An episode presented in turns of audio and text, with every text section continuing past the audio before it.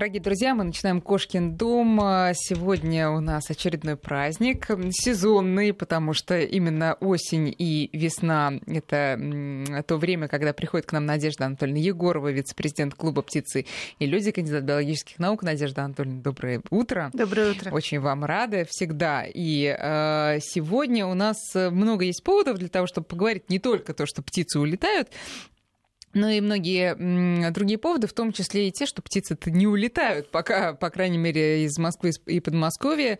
Из-за теплой погоды, по крайней мере, об этом вот я читала несколько материалов. Так ли это? Или все таки они понимают, что погода хорошая, но осень все равно уже 20, 20 октября на календаре? Да, конечно, они понимают, что пора улетать. Э, дело все в том, что птицы реагируют при перелете, именно перелетные птицы при перелете с мест гнездования на места зимовки наоборот, не на то, что тепло или холодно в основном, не на то, что есть или нет корма, ну, обычно, а реагируют они на длину светового дня. То есть именно длина светового дня запускает э, гормональные процессы у птиц, и в этом случае действительно птица, ну, в кавычках, конечно, понимает, что, в общем-то, неплохо бы уже Пора двинуться, да, двинуться чемоданы. на зимовку, да, потому что погода, конечно, хорошая, но измениться она может, как вы понимаете, в любой момент. Ну, слушайте, подождите, время. но ведь а, а я вот э, читала, опять же, что они реагируют на все таки на наличие или отсутствие корма, а корма-то сейчас достаточно много. Нет, нет, в основном и практически всегда это длина светового дня, это, собственно говоря, тот э, релизер, тот фактор, который действует на гормоны гипофиза и в дальнейшем уже на всю гормональную систему птицы. Если они, тем не менее, задержались по каким-то причинам. Вообще, ну, может быть, вы там наблюдаете, у вас есть свои там а, заключения, э, насколько идет активно сейчас процесс уже отлета. Да, конечно. Сейчас края. последние две недели, может быть, даже три недели в Москве и в Подмосковье, собственно, в ближайших окрестностях и ближайших к московской областях э, отлет идет очень и очень интенсивно. И перелет идет, и э, отлет, и кочевки так называемые, как раз предотлетные, когда птицы собираются большими группами, птицы собираются уже в стаи, причем тоже разные. Это могут быть э, стаи, состоящие из разных видов, не обязательно это один вид птиц. Но тем не менее, это уже, в общем-то, идет вот последние 2-3 недели очень активно. Очень интересно поговорить именно о том, как это происходит. Ну, во-первых, э, правильно ли, что первыми покидают э, края те, кто питается насекомыми, а последними те э, водоплавающие птицы, которые вот в водоемах живут? Ну, прежде всего, насекомоядные, да, конечно. Особенно те птицы, которые питаются насекомыми и ловят этих насекомых в воздухе. Они собирают где-то с поверхности, может быть, с поверхности земли, может быть, с веточек. То есть, прежде всего, это, конечно, стрижи и ласточки. Вот прежде всего, эта группировка насекомоядных в воздухе. Они начинают э, предотлетные такие кочевки и начинают отлетать уже где-то с конца августа, в сентябре. Но в этом году, да, они действительно задержались из-за такой абсолютно аномально теплой, ну, для них абсолютно комфортной, хорошей погоды, когда насекомые в воздухе еще очень-очень активно летали, и можно было питаться. Но, тем не менее, сейчас, конечно, к настоящему времени они все уже откочевали и улетели. А давайте вот про особенности полетов поговорим. Как они вообще выбирают день? А как они организуют двигаются. То есть это, и, это происходит так. Э, главное у них сказал, так, ребята, все, собрались, вот э, это, полчаса вам на сборы и полетели. Или они как-то долго готовятся. Вот как этот день-то выбран, э, распланирован? Ну, конечно, подготовка какая-то идет, прежде всего подготовка кормовая. Птицы понимают, что для того, чтобы лететь на очень большие расстояния, птицы перелетают на очень большие расстояния, даже наши воробьиные, вот эти маленькие, птицы, которые... Э, это кто, например? Ну, это те же самые ласточки, те же самые стрижи, те же самые зяблики, которые могут зимовать и в Африке, а вот и зяблика могут я сейчас в слышу, по-моему, где-то мне уже зяблик тут мерещится. Нет, нет, не мерещится мне зяблик. Ладно, может быть, он попозже к нам прилетит, а, а может быть, звукорежиссер нам включит зяблика. Нет, нет. Ну, сейчас чуть попозже зяблик, да? Зяблик пойдет. Нет, зяблик. Сейчас, ладно. А, а вот нет, все-таки зяблик сейчас у нас зяблик. долетит до нас. До Европейский подвид. Вот. Пошел, пошел все-таки. Ура. Так, хорошо. Самая известная песня, которую мы всегда узнаем. Да. Ну, такая незамысловатая такая песенка, значит, он уже Отчалил уже, да? Нет, некоторые еще, так сказать, не отчалили, некоторые еще здесь, в Москве, мы можем даже и песенки слышать, и, по крайней мере, этих птиц видеть. Зяблик не относится к категории насекомоедных. Зяблик зерноедный, поэтому mm. он, в общем, может задерживаться достаточно долго, может задерживаться, собственно говоря, до первых морозов. Mm-hmm. Ну и в очень-очень редких случаях он может оставаться зимовать. В городе он, конечно, может быть, еще себе пищу найдет, а вот за городом уже сложнее. Так, и значит, они сначала, ну, так сказать, накапливают... Да, э, они да? накапливают жир, они жир. должны накормиться, достаточно накормиться, достаточно накопить энергии для вот этих э, дальних перелетов. Если птица по каким-то причинам не успевает э, наесться, не успевает э, накопить вот эту подкожную жировую клетчатку, то, к сожалению, очень часто случается так, что птицы на самом деле либо погибают э, в период кочевок, в период перелетов, э, либо иногда даже погибают на зимовках. На зимовках даже. Ну Почему? да, в Москве э, довольно часто приносят. А, если они остаются, да, да, да, если, если они остаются, остаются здесь, конечно. Да. И очень часто и в зоопарк, и в ветклиники различные зимой приносят э, виды. Орнитологи абсолютно удивляются, потому что, что в общем-то, да, птицы, вообще? которых совершенно не должно быть в городе в этот период Понятно. времени. Ну хорошо, вот они отъелись, так скажем, и что, как дальше-то они, слушайте, это, главный сказал полетели, а я, может быть, в это время ушла за покупками или там, значит, я не знаю, еще жучка где-нибудь в соседнем лесу. Ну, не обязательно главный, потому что не у всех э, птиц вот в таких группировках в стаях есть, э, собственно Вожаки? говоря, вожак, да, mm-hmm. который даст некую команду, что, в общем-то, пора отлетать. Вот, поэтому, ну, это происходит очень часто просто спонтанно. Птицы просто собрались в стаи, да, ну и дальше полетели. Это да. А, ну, опять же, а если кого-то нету поблизости, или так не может Или кто-то там а, контролирует, все ли на месте? Да это не важно. Нет, конечно, контроля никакого не происходит, потому что, ну, кто, полетел, кто не присоединился, да, тот э, долетит через некоторое время. Это не Но вот не такой... один, а присоединившись к другой стае. Нет, обычно это все таки стая, потому что нет, ну, есть виды, которые могут э, перелетать и по отдельности, есть птицы, которые просто сами по себе изначально одиночки. А вот хищные птицы, дневные, ночные хищные птицы, они в стае собираются не всегда и, скажем так, э, довольно редко. Ну, предотлетные какие-то даже нельзя это назвать скоплениями, но довольно часто мы осенью можем видеть э, большие группы коршунов, большие группы конюков э, где-то в небе над термиками, но в основном это тоже, так сказать, Над такая... термиками это что Термики — это теплые потоки воздуха, которые поднимаются с поверхности, и мы с вами часто очень видим просто парящие виды птиц, вообще вот парители, они как раз и выбирают такие термики для того, чтобы не тратить драгоценную энергию собственных крылышек, они прекрасненько, в общем-то, держатся вот на этих э, термических э, термиках, термиках воздуха и, в общем-то, летают вот таким парящим полетом по несколько часов. А почему над домом кружат? Э, действительно запоминают место? А, ну да, и, ну, конечно... Над нам своим домом, э, чем бы он ни был, да. Ну да, нам всегда э, очень хочется антропомифизировать животных, да, любых птиц в данном случае. И, прощаются да, там птицы с нами такое, прощаются, да, да. да. У меня мама очень любит на даче наблюдать, вот тоже перед отъездом, очень любит наблюдать отлет журавлей, ей всегда это очень нравится. Ой, вот они сейчас со мной попрощались, убедить женщину в том, что, в общем-то, не прощаются птицы, конечно. Вот. Но, тем не менее, да, некое запечатление, некое запоминание территории, конечно, происходит. И потом возвращаются. Да, да. У птиц... А бывает э, так, что не вернуться в то же место? Да, конечно. Особенно если речь идет, опять же, о тех видах, которые имеют достаточно большой уровень и достаточно большой радиус расселения, то они не возвращаются вот строго э, в то место, на ту территорию, где вывелись они птенцами. Хотя у большинства птиц, я бы сказала, наверное, у всех птиц есть такое понятие, ученые его выделяют, называется хоминг. Хоминг – любовь к дому. То есть птицы, да, возвращаются, по крайней мере, на ту территорию, где они изначально плюс вылупились. Плюс да, плюс-минус, конечно, угу. где они вылупились из яйца. Э, некоторые виды держатся рядом с родителями долго, э, по несколько лет. Ну, если речь идет, например, о очень очень редком виде о дальневосточном рыбном филине, то там э, птенцы, уже, в общем-то, будучи взрослыми, все равно могут держаться на участках родителей. А аисты? Ну, просто я вот пытаюсь вспомнить те птицы, тех птиц, которые возвращаются прямо. Вот. Э, аисты, на самом деле, э, ну, знаете, вот как мы говорим, лебединая верность. Да. Ну, никакой, конечно, там лебединой верности нет, а прямо с точностью до наоборот. Аисты птицы э, достаточно агрессивные и, в общем, достаточно жесткие. То есть, если пара заняла территорию, то птенцы э, при живых, ну, скажем так, родителях при живой паре, да, они на эту территорию не вернутся. Их э, просто изгонят, их выгонят. Это наша территория, это наше гнездо, здесь живем мы. А вы, молодые ребята, ищите к себе рядом, не рядом, но что-нибудь другое. Вот это урок. Ну, участки у так, всех индивидуальные. Так. Понятно. Но они-то, родители, вернутся?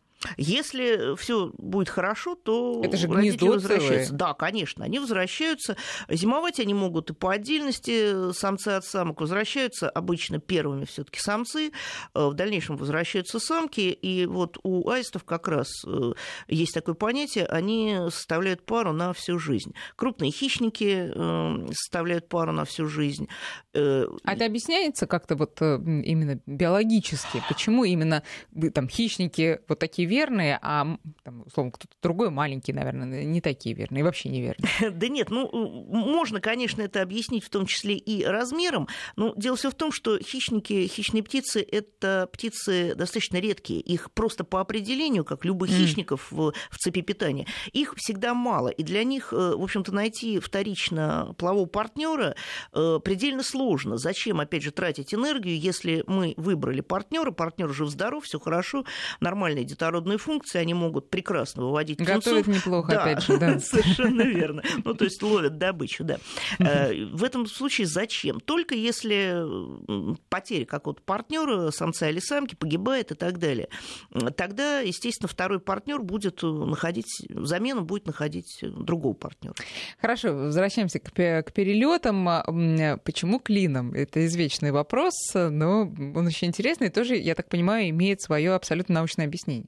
Конечно. Э, дело все в том, что ну, те же самые журавли, которые летят клином, на самом деле клином летают очень многие виды птиц, не только журавли, но утки. у нас они на слуху, на виду, могут утки летать, сказать, пеликаны могут летать точно так же клином. Вот, э, Тяжелый клин, наверное, общий, Нет, общеизвестная ситуация, если вы посмотрите фильм «17 мгновений весны», вот одни из последних кадров, когда Штирлиц видит летящий да. клин журавлей. Ну, приглядитесь, если есть возможность, поставьте на паузу. Это на самом деле не журавли, это пеликаны. А... Это Господи, клин пеликанов. Вы что? Да, это клин пеликанов, на который наложен э, звук э, клин журавлей. Романтично. Очень романтично. Так, и Нет, что? просто с точки зрения физики именно так э, лететь удобнее. Лететь удобнее, лететь быстро. Это птицы, которые летят, в общем-то, обычно все таки на достаточно большой высоте. Э, приходится преодолевать Но есть силу версий. ветра. Э, кто-то говорит, что так им виднее э, вожака. Кто-то говорит, что там образуются восходящие потоки, которые помогают тем, кто летит сзади, лететь ну, легче им просто физически Совершенно лететь. верно. Там группа факторов, там нельзя выделить угу. какой-то один. Этих факторов очень очень много, но птицы, опять же, как, повторяю, любые другие живые организмы, стараются получить максимальную выгоду при минимальных затратах энергии. Вот в данном случае это минимальные затраты энергии при полете э, очень эффективно. А как же тем, кто летит э, впереди? Им труднее получается? Им труднее, но вот как раз в данном случае впереди летят наиболее активные, наиболее выносливые птицы. Вот именно они являются вожаками. А кто помогает лететь слабым? И помогает ли кто-то? Ну, помощи как Потому что, извините, конечно, нет. известно, что у волков, например, слабых пускают вперед, а сильные идут как раз сзади. И таким образом, ну, понятно, да, слабым дается такая фора.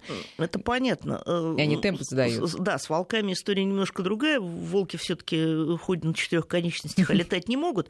Вот. У птиц нет помощи как таковой в полете, конечно, никакой нет. Но если действительно вожаки и птицы, которые более сильные, чувствуют, что тот клин, который они ведут, та стая, которую они ведут, большинство птиц все-таки устали и отстали, да, они обычно снижаются, если есть возможность куда снизиться и где, собственно, остановиться и отдохнуть немного. А Правда ли, что вожак все-таки свое место иногда уступает кому-то? И, да, и да конечно, пускает? потому что и вожаки могут уставать, и, не дай бог, конечно, какие-то болезни, ранения и так далее. В этом случае вожак, да, уступает место более сильному для того, чтобы, э, собственно, вся стая, вся группа получила возможность выжить. Если кто-то отстает, я вот э, читала, что птица одна не, ну, то есть она, конечно, может и одна отстать, упасть или там э, приземлиться, но ее сопровождают и остается с ней там пару птиц, чтобы или подождать, пока она придет в себя, или там, дождаться, пока она умрет, его же когда тогда все ясно, так ли это? Ну да, такие случаи были, но нельзя сказать, что это происходит всегда и постоянно, опять же. Это какие-то виды птиц? Нет, нет, это, ну в основном да, в основном, если говорить о, опять же, группировках видов, это могут быть водоплавающие, это могут быть журавли, вот такие более крупные. У воробьиных такой ситуации нет. Вот вы сказали, что некоторые птицы собираются такими разношерстными стаями, там разные виды, вида. И у нас тут вопрос э, пришел, правда ли, что улетая на зимовку, перепела собираются в стае вместе с гусями, и поскольку дорога предстоит э, через море, то перепела сами не долетят, и на время перелета отдыхают на спинах гусей. Такие самолетики гусиные получаются. Так При, ли это? Прелесть какая. Нет, конечно. Нет, конечно, ни в коем случае. Тем более, что, ну, опять же, если мы будем сравнивать э, гусей и перепелов, э, гуси — это не просто перелетные виды, это виды, которые летят зимовать далеко. Перепела — это дикие куриные птицы, птицы. Ну, как любая курица, как любой куриный вид, это вообще, так сказать, вид, э, скажем так, э, плохо перелетный или слабо перелетный, это скорее вид оседлокочующий. То есть их перелеты не на большие, не угу. на дальние расстояния. И присоединяться им, так сказать, э, к таким замечательным видам, как какие-то гуси, ну, это им не нужно просто. А если гусь или какая-то другая большая птица чувствует, что на него присели там сверху и пользуются бесплатно его услугами, э, э, как они реагируют? Да, во-первых, наверное, таких случаев не знаю. Я таких случаев просто не видела и даже на, на ком-то ехал. не видела подтверждения, да, вот такой езды. Да нет, конечно, сбросят, да еще клюнет да, еще сильно. И съедят, да. да. Еще вдарят. Нет, ну не съест, конечно, но не хищник. Вот, но тем не менее отомстит. Друзья, напоминаю, наши координаты 5533 для ваших смс и наш WhatsApp 8903 170 6363. Можете прислать свои вопросы. Надежде Анатольевне, а какие еще опасности, ну понятно, кроме плохой погоды, могут подстерегать пути? Ну, кроме плохой погоды, естественно, еще и бескормица недостаток корма, потому что если все-таки птица летит на э, очень большие расстояния, то она вынуждена обязательно где-то присаживаться, вынуждена обязательно все-таки где-то э, подкормиться. Это первое. А вторая ситуация это хищники, потому что та же самая история практически по всей территории перелета, там, где птицы останавливаются, э, хищники есть всегда. И если птица ослаблена, если птица больная, естественно, для хищника это самое главное, самая э, первая добыча. Ну и уже на местах зимовок птиц, в общем-то, подстерегают практически те же самые опасности, что и на местах, где они гнездятся. А для наших мелких воробьиных, и не только мелких воробьиных, на местах зимовок, например, те птицы, которые зимуют в Италии, для них есть еще одна очень серьезная опасность – это местные охотники. Э, в Италии, ну, в Греции тоже в меньшей степени. В Италии охотятся все, наверное, мужчины, начиная, так сказать, от трех до ста трех, и для них совершенно не важно, не важен размер птицы. Вот. У меня знакомые, которые были в Италии, они видели картину, когда в парке выходят э, мужчины, мальчики, дедушки с рогатками, там, с какими-то такими духовыми ружьями разрешенными, начинают стрелять абсолютно все, что там имеет место быть, начиная от крапивника, зяблика, ну, дрозд это уже считается такая крупная, хорошая птица, которую можно съесть. Они это едят, это культура. Но, тем не менее, в большинстве своем это наши перелетные птицы. Угу. Ну, у нас, правда, тоже, надо сказать, такое случается. Ну, да, конечно, но у нас все-таки, да, во-первых, у нас это не так часто, и э, традиция нашей русской охоты тоже это, конечно, палка о двух концах. Весенняя охота самая, одна из самых таких напряженных и неприятных э, для птиц вообще. Но, тем не менее, охота на воробьиных, э, она не приветствуется в России, она, в общем-то, никогда не была традиционной. То есть утки, гуси, да, это другая немножко история, те же самые перепела, те же самые э, дикие куриные, это другая совершенно ситуация. На них охотятся, да. А, вот вы сказали, что в Италию улетают, а зачем так далеко? Ну, дело все в том, что в Италии нормальный подходящий климат, и это не особо далеко. Потому что если мы возьмем, например, э, чемпионов по перелету, то мелкие кулики, такие замечательные, как различные виды песочников, которые живут у нас на э, севере, это и маленькие, очень милые ребята, очень милые птички, кулики-воробьи. Это и один из, наверное, редчайших видов э, кулик-лопатень, э, которые живут на Чукотке, на минуточку, а зимовать летят в Бирму, в Мьянму, прошу прощения, во Вьетнам, в Австралию, в океан. И прекрасно они, в общем-то, залетают. В Австралию? Туда, да, и, и в Новую Зеландию. Кулики, наши кулики, зимуют в Австралии, зимуют в Новой Зеландии, и летят они беспосадочно. Летят они тысячи километров, э, не... Как? А им а, некуда. А спать? А спать? А, спать сложнее, не спим, летим. Сколько могут? Долго долго, сутками. несколько, да, сутками, по несколько дней. Потому То что, просто например, вот машешь крыльями да, и просто, машешь. просто машешь крыльями и машешь. Птицы за э, несколько дней преодолевают тысячи километров. Это беспосадочный полет. Это удивительно. Это, наверное, одни из вот таких рекордсменов и чемпионов. Наши маленькие кулички, которые там по 30-40 по 40 граммов веса. Это они ну, на, на попугая волнистого похожи по размеру? Поменьше. Чуть, чуть поменьше. поменьше не, ну, даже. попугай, он выглядит крупным из-за того, что у него длинненькие крылышки, mm-hmm. длинненький хвост хвостик, здесь э, крылышки достаточно коротенькие, ну и да, птичка маленькая. Ну, золотник, но выносливый. А, друзья, мы сейчас сделаем перерыв на новости, потом продолжим. 5533 для ваших э, смс-очных вопросов и наш WhatsApp 8 903 170 6363. И с э, Надеждой Анатольевной Егоровой, вице-президентом клуба «Птицы и люди» продолжим разговор и будем задавать дальше наши вопросы. Надежда Анатольевна Егорова у нас в гостях, вице-президент клуба «Птицы и люди», кандидат биологических наук. Мы говорим сегодня о перелетных, ну, по крайней мере, начали с этого, естественно, просто тема сезонная. А спрашивают э, у вас, Надежда Анатольевна, как птицы узнают, куда им нужно лететь? Извечный вопрос. Ну да, та же самая ситуация, как у птиц есть э, чувство хоминга, чувство возвращения домой, так и э, птицы прекрасно знают, э, куда им надо лететь на зимовку. А вот здесь есть две группы. Одна группа – это птицы, ну, к ним относятся, вот, например, те же самые гусеобразные, к ним относятся журавли. Если птенец вылупился там на определенной территории, то в свой первый полет на зимовку он летит с взрослыми птицами, ну, чаще всего он летит с родителями. То есть им надо показывать э, дорогу первый раз, по крайней мере, обязательно. Вот гуси как раз относятся к этой группе, и в свое время был совершенно потрясающий э, американский фильм, уже, ну, скажем так, довольно давнишний, пару десятков лет ему точно есть. Посмотрите, радиослушатели могут это сделать. Фильм называется «Летите домой». Э, это фильм о группе... Документальный. Он, нет, я бы сказала, что он все таки такой художественный, mm-hmm. документальный. Э, фильм о э, девочке, которая нашла кладку казарки, американской казарки. Кладка без родителей. Она эту кладку поместила как некое подобие инкубатора, вылупились малыши.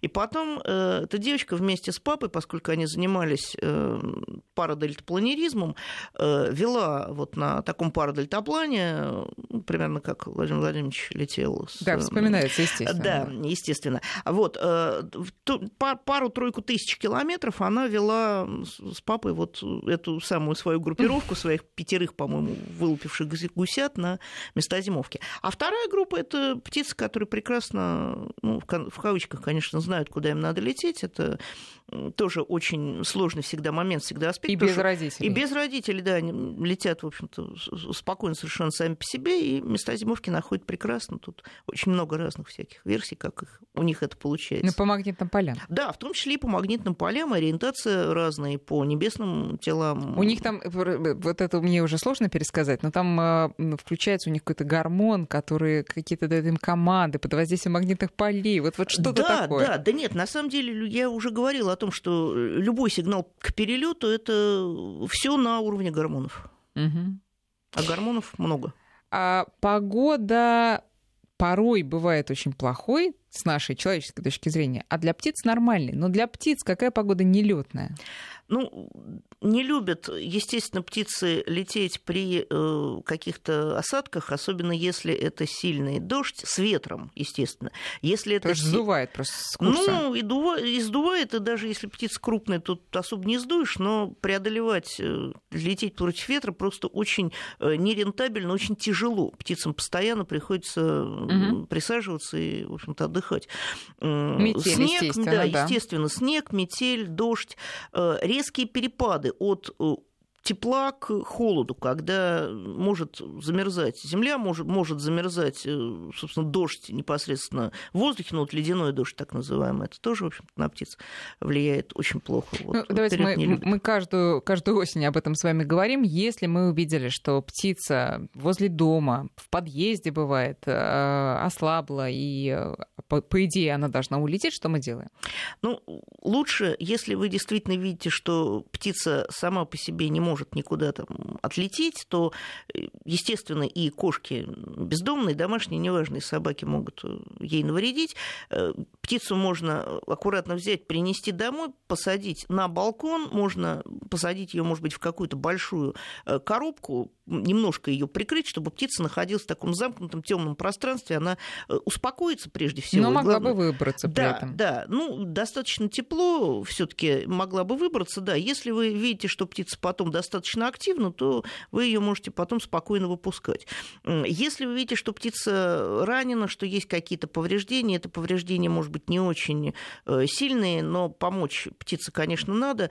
Надо обращаться К ветеринар- Да, э, да, надо да. обращаться в ветеринарные клиники, в любые. В Москве есть замечательная ветеринарная клиника, она специализируется как раз на птицах. Это ветклиника Зеленый Да, попугай. да. Можно найти координаты, позвонить. Владимира Владимировича Романова на Да, сей раз, да, да, да, и Владимир еще до того, как он стал приходить к нам на эфиры, я, это было лет 12 назад, отнесла ему такие вальдшнепа, Да, даже, Вальшнепа, даже мгм, Да, мгм. и он его витаминизировал и выпустил. И, значит, он, он улетел. А вальшнеп у нас ну, у дверей моей квартиры я его Ну, нашла. вальшнеп, поэтому- да, это лесной кулик, и как раз вот их довольно часто во время вот таких перелетов кочевок находят в Москве. Ну, а то, что делает Володя, мой большой друг, это, это конечно, потрясающие вещи. Спасибо ему огромное. Он спас огромное количество птиц. Да, и тут уже можно, вот знаете, просто вот, что называется, ручаемся. А, Нет никаких опасностей. Знаете, иногда думаешь, ну вот я отнесу, а там что сделаю? Вот что надо, то и сделают, и все Да, будет как раз да, хорошо. если надо, то птицу спасут ну, практически. Если И- можно. Иной раз вызовут, да, вытащат с того света, это Да, совершенно да. точно.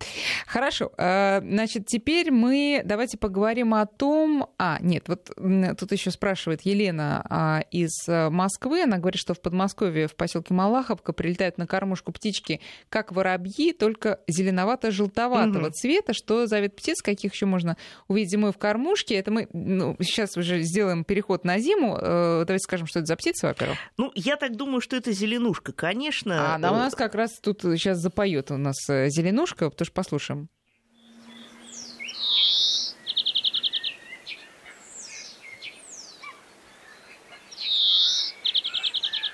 Так, она немножко Ну, вот так- эти жужжащие немножко звуки, они истерично, очень- да. Нет, это очень такие хорошие звуки. Это уже не она. Нет, это уже Это- не она, это это, уже же враны. Это врановые Да. какие-то, да. А вот А вот зеленушка, она да, там вот это жужжание такое. Курычит, да, немножко. Так, да. А, Зеленушки это, ну, понятно по названию, что из-за вот такой зеленоватой окраски они так названы. А Зеленушки, так же как и зяблики, они питаются в основном зерном, зерноядные различные виды, и вот именно поэтому их можно встретить на кормушках. И вот это вот такое жужжание мы тоже можем слышать, да, да, замечательно. А В городах э, это виды, которые будут держаться ля- рядом с посадками ели. Э, Очень часто елки сажают в детских садах. э, Шишки будет клевать. Нет, она шишки, конечно, клевать не будет, это не клёст, но она изначально птица еловых таких насаждений, она очень любит там жить, она собирает, может собирать в том числе насекомых мелких Мгм. с м, веточек. Ну вот, вот такая Понятно. ситуация. Но э, я-то хотела еще спросить про птиц, которых, для которых э, наша полоса это юг, которые с севера летят к нам. Такие же тоже, наверное, есть. А, да. Ну, э, и снегири, начиная Ой, вот, да, со снегирями. Да, мне все время говорят, А, нет, все, тихо, я вспомнила, что вы раз... Да, Нет, да, нет, нет, они не держатся, это наши родные любимые птицы, просто держатся они обычно в гнездовой период в лесах, а э, в город они прилетают как раз... За э, едой, За едой, совершенно лютой верно. зимою, да, Ну, да. не обязательно лютой зимой, они даже сейчас уже, в общем-то, есть. И вот у меня в районе Полежаевской, рядом с домом снегирь поет с удовольствием. О, вот он пошел, да. Да, вот у нас Олег из Тула, например, пишет, что у нас уже прилетели снегири, но они не прилетели, они просто вышли на, да, да, да. на свет Божий к людям. А, так, а кто все-таки прилетает к нам с северов? Ну, э, опять же, прилетом это тоже э, назвать нельзя, это тоже такие скорее кочевки. Э, с севера очень часто бывает так, что на севере тем же самым полярным совам не хватает пищи. Это прежде всего, конечно, мышевидные грызуны какие-то. И когда на северах депрессия численности, ну, прежде всего, леммингов, основной, основная пища полярных сов, то они начинают кочевать на юг и начинают кочевать достаточно далеко. Перелетами это тоже, в общем назвать сложно, а такими дальними кочевками, дальними миграциями, да. И на севере Московской области, вот в Талдомском районе, например, при таких э, ситуациях с депрессиями численности э, лемминга на севере можно видеть э, полярных сов, которые прилетают просто питаться к нам. А еще кто-то поменьше, может быть? Э, поменьше это пуночки. Замечательная такая птица, э, такой северный воробей его называют, светленькая, очень симпатичная. Тоже, да, кочуют и до Московской области, Виноградова, их может быть достаточно много, их можно видеть. Вот. В редких случаях на территории Москвы тоже. А, вынуждена сейчас я порой слушать раз по сто примерно в день всякие детские аудиосказки. Так вот, там в одной из них а, говорят о том, что свиристели летят к нам. Это что детский стишок, что зачем вы свиристели, к нам прилетели, а мы к вам прилетели, потому что, значит, у вас тут еды много. Они тоже северные? Нет, они не северные, они лесные. Вот свиристель. Вот они чудесные. Понятно, почему так названы. Да, конечно. Да, смешная. Это э, не просто смешная, это очень красивая, ну, не знаю, с моей точки зрения, одна из самых вообще красивых э, наших птиц. Это такой... книжка, это, это, это птица из детской книжки. Вот э, надо из детской книжки кни... э, птичку нарисовать. Вот да, рисует свиристель, потому что она очень красивая. Очень красивая. И достаточно крупная она, нет? Это да, это птица крупная, она размером, э, ну, может быть, чуть меньше скворца, иногда со скворца. Это птица стайная. Вот что еще очень интересно, они прилетают обычно к нам не поодиночке, а большими стаями, по несколько десятков, иногда по несколько сотен особей. Свиристели питаются э, ягодами, питаются плодами. И, естественно, когда в городе достаточно много боярышника, достаточно много рябины, то для свиристели это, конечно, большущий-большущий праздник. Угу. Они прилетают и садятся на, так сказать, провода, садятся на деревья большими-большими стаями, и народ с удовольствием, так сказать, на них любуется, они очень красивые. Очень красивые. Я не знаю, может быть, я не права, но напоминает мне неразлучника чуть-чуть. Ну, такой, да, на попугайчика, ну, Похож кроме клювика. на попугайчика, да, да, конечно. Там это, конечно, не клюст. Хохолок, да. Э, оранжевый лобик, э, гру... Э, шейк, хвостик желтый, да. А, прям хочется домой.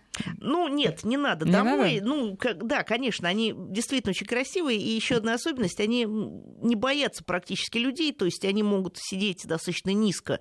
Э, люди рядом ходят, их снимают, фотографируют. Ну, конечно, ловить их не надо, потому что, ну, все-таки это, это дикая птица, она должна Будет жить страдать. на воле.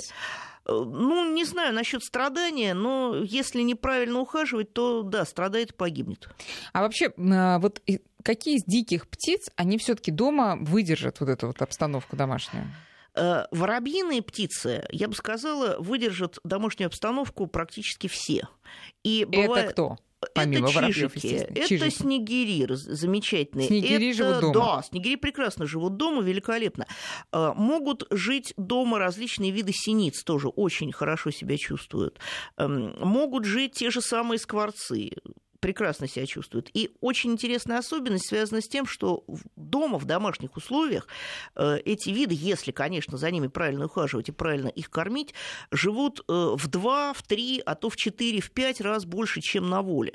Ну, иногда то говорят, есть до? С каких ну, лет? до 10, до 15, а некоторые до 20. При, как там, волнистый попугайчик. Прям, ну да, да при 3-5 годах, в общем-то, нормальной жизни на воле.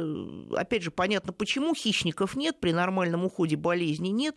Только, конечно, клетка или вольер. Лучше, конечно, чтобы это была вольера. Ну, это не каждый сможет полкомнаты, полкомнаты отгородить. Да, готовы, да. тогда да. Но тогда да, тогда птица себя будет прекрасно, вольготно чувствовать. Она может летать, она может тренировать крылышки, чувствовать Или себя хорошо. Или пусть живет просто в квартире. А, ну нет, просто в Летая. квартире, конечно, можно, но тогда, сами понимаете... Улететь в форточку. э, Ну да, улететь в форточку, но это тоже не самое страшное. Э, Понимаете, да, что гадить она будет абсолютно везде, а если ей надо что-то отодрать, то обоев у вас, в общем-то, тоже не Мгм, будет. мгм. Не надо, не надо птицу совсем в комнате. А если а, мы решили, или так получилось, что мы завели пару диких птиц, и у них вылупились птенцы, а, есть ли шанс, что эти птенцы могут оказаться на воле? Ну, При домашних родителях? Нет, шансы есть, если вы откроете сказать, ну, форточку, понятно, да. вот, но при этом нет. Э, С Чаще успехом. всего они будут, да, все-таки возвращаться, если ничего с ними не случится на воле, никто их там не съест. Они будут них- возвращаться домой. Э, Ну, при наличии, пока они учатся летать, если родители будут жить э, на этой территории, они будут возвращаться к ним, конечно. Мгм. А как их родители научат летать, если они домашние? Дома. Они или нет, в данном случае их не родители учат, они учатся сами самостоятельно, и если открывать клетку, то, естественно, конечно, птица все равно научится летать, плохо или хорошо. Да, еще мы э, с Надеждой Анатольевной договорились сегодня поговорить о воронах, которые тоже живут дома и, э, и га- а вот галки это же из той же серии. Это тоже врановые птицы, Это же- да. Я просто вспоминаю, вот я знаю, у, Ю- у Сергея Образцова, у кукольника у нашего, жила галка. А это огромная такая, ну как, условно Да огромная нет, птица. Нет, галка маленькая птица. Ну как галка... маленькая? Ну, вот, послушайте. Да. Как чудесно они разговаривают. Это, конечно, не ворон, но она Нет, галка- не воробей. Нет, конечно. Да, ну гал- галок Ну, мы все узнаем, да. в пару раз может быть крупнее скворца. Это не очень большая птица, она Мгм. меньше ворона, ощутимо меньше ворон. Это стайный вид, э, очень такой, э, очень симпатичный вид. И если вот приглядеться, это птица, одна из немногих, наверное, может, вообще единственная птица, у которой глаза голубые. Это птица с голубыми... галки? Да, это Ух ты. птица с голубыми глазами. Вот, очень интересно. И галчата маленькие, да, если их подбирают, они прекрасно приручаются. Ну, как любые врановые. Врановые вообще считаются одними из самых умных, одними из самых высокоинтеллектуальных видов птиц. А про галку вот интересная история у знакомой моей мамы. Э, Она подобрала галчонка, выкормила его, ну, что-то там у него было, какие-то проблемы с крылом. Э, Галка прекрасно стала жить дома, она открывала форточку, выпускала, значит, хозяйка выпускала эту галчонка полетать, а потом, он, нет, он прилетал, всегда возвращался домой, проблем никаких не было, а потом она начала находить дома вещи, которых дома быть не должны. Вилки, фантики, бумажки, какие-то монетки. В Какой общем, выгодный жилец. Да, галчонок, он улетал спокойно, и все, что он находил, он спокойно приносил хозяйке, в общем-то, все в дом, все в дом. Хорошая история. Да, да, прекрасно. Так, ну а какие минусы? Э, Ну, То есть то, что мы э, находим э, золото, бриллианты, которые это, это плюс. А вот что, что не очень хорошо. Ну, минус, опять же, все-таки птица, если она живет в квартире, лучше, если она живет хотя бы хоть какое-то время в клетке или в вольере, потому что грязи будет очень и очень много. А поскольку птице обязательно надо чем-то заняться, и она занимает себя в данном случае сама, как любая высокоинтеллектуальная, да не обязательно высокоинтеллектуальная, попугаев дома держат многие, э, им надо как-то развлекаться. Ну, развлекаются-то все по-разному, в том числе отдиранием обоев, сбрасыванием висюлек Мгм. и всего, чего только можно. В общем, наведением такого птичьего порядка в квартире. А вот по интеллекту врановые и попугаи похожи? Кто, кто А, умнее? Тут очень сложно. Все-таки считается, по большей части, что врановые более высокоинтеллектуальные. Но М. крупные попугаи, жако, Да. э, розе, э, розовый какаду, жаку особенно, э, ара, может быть, вот они считаются на уровне воронов, э, на уровне ворон. Ну, вороны и вороны все таки это, наверное, самые высокоинтеллектуальные среди птиц. А вам э, встречались в жизни вот домашние вороны или вороны? Да, да, у меня есть достаточно много знакомых, которые держат, э, ну, может быть, не могу сказать, чтобы совсем дома, а где-то за городом, но в вольере, тем не менее, э, птицы э, абсолютно удивительные, птицы, которые, как и попугаи, могут, э, их можно научить говорить, они произносят слова, иногда нам кажется, что эти слова они произносят абсолютно осознанно, то есть в ситуации, ситуативно совершенно они себя ведут, произносят слова, они здороваются, вот, они очень привязываются к хозяину. Обычно, ну, ворон, это тоже вот считается, что это ну, как собаки бывают, птица одного хозяина. Вот она выбирает себе хозяина, э, для него она готова сделать все что угодно, она поделится с ним, так сказать, едой, она будет ему там, протягивать что-то. Защищать будет? Защи... Будет защищать, и, что самое неприятное, будет ревновать очень сильно.